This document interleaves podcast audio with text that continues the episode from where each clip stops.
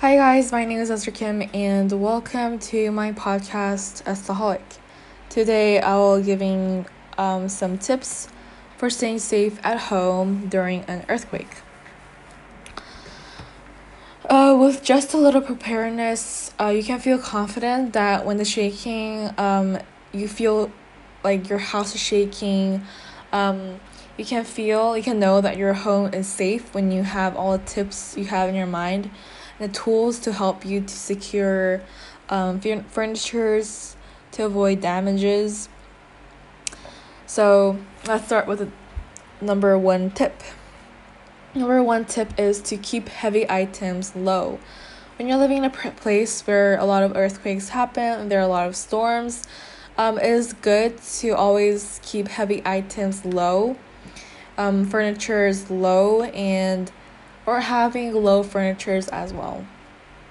Number two is you should be safety should be safe from toxins. Um, you, when you have to store any solvents or potentially harmful chemicals, um, store them into a separate place where you don't need to reach them out often. Number three is to bolt heavy hanging items. Any weighty item that mounts on a wall, such as frame picture or TV, must be securely fastened to the wall. Number fourth is to use quake friendly picture hardware.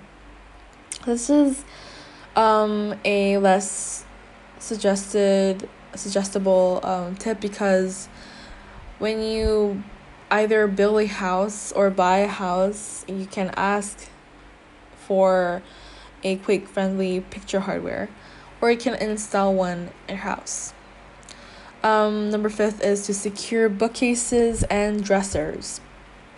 Um, when there's an earthquake happening, make sure to um, either tape them or latch them so that they won't, the drawers won't open and close when earthquakes happen. The next tip is to secure fragile home accent pieces. Home decor items such as knickknacks are likely to fall off shelves and other display area, areas if not fastened to the surface upon which they sit. So, those are the first six tips that I have explained and mentioned about in this episode. I'll talk more about the tips on my next episode, so I'll see you on there. Um, always stay safe and always be estaholic. Bye.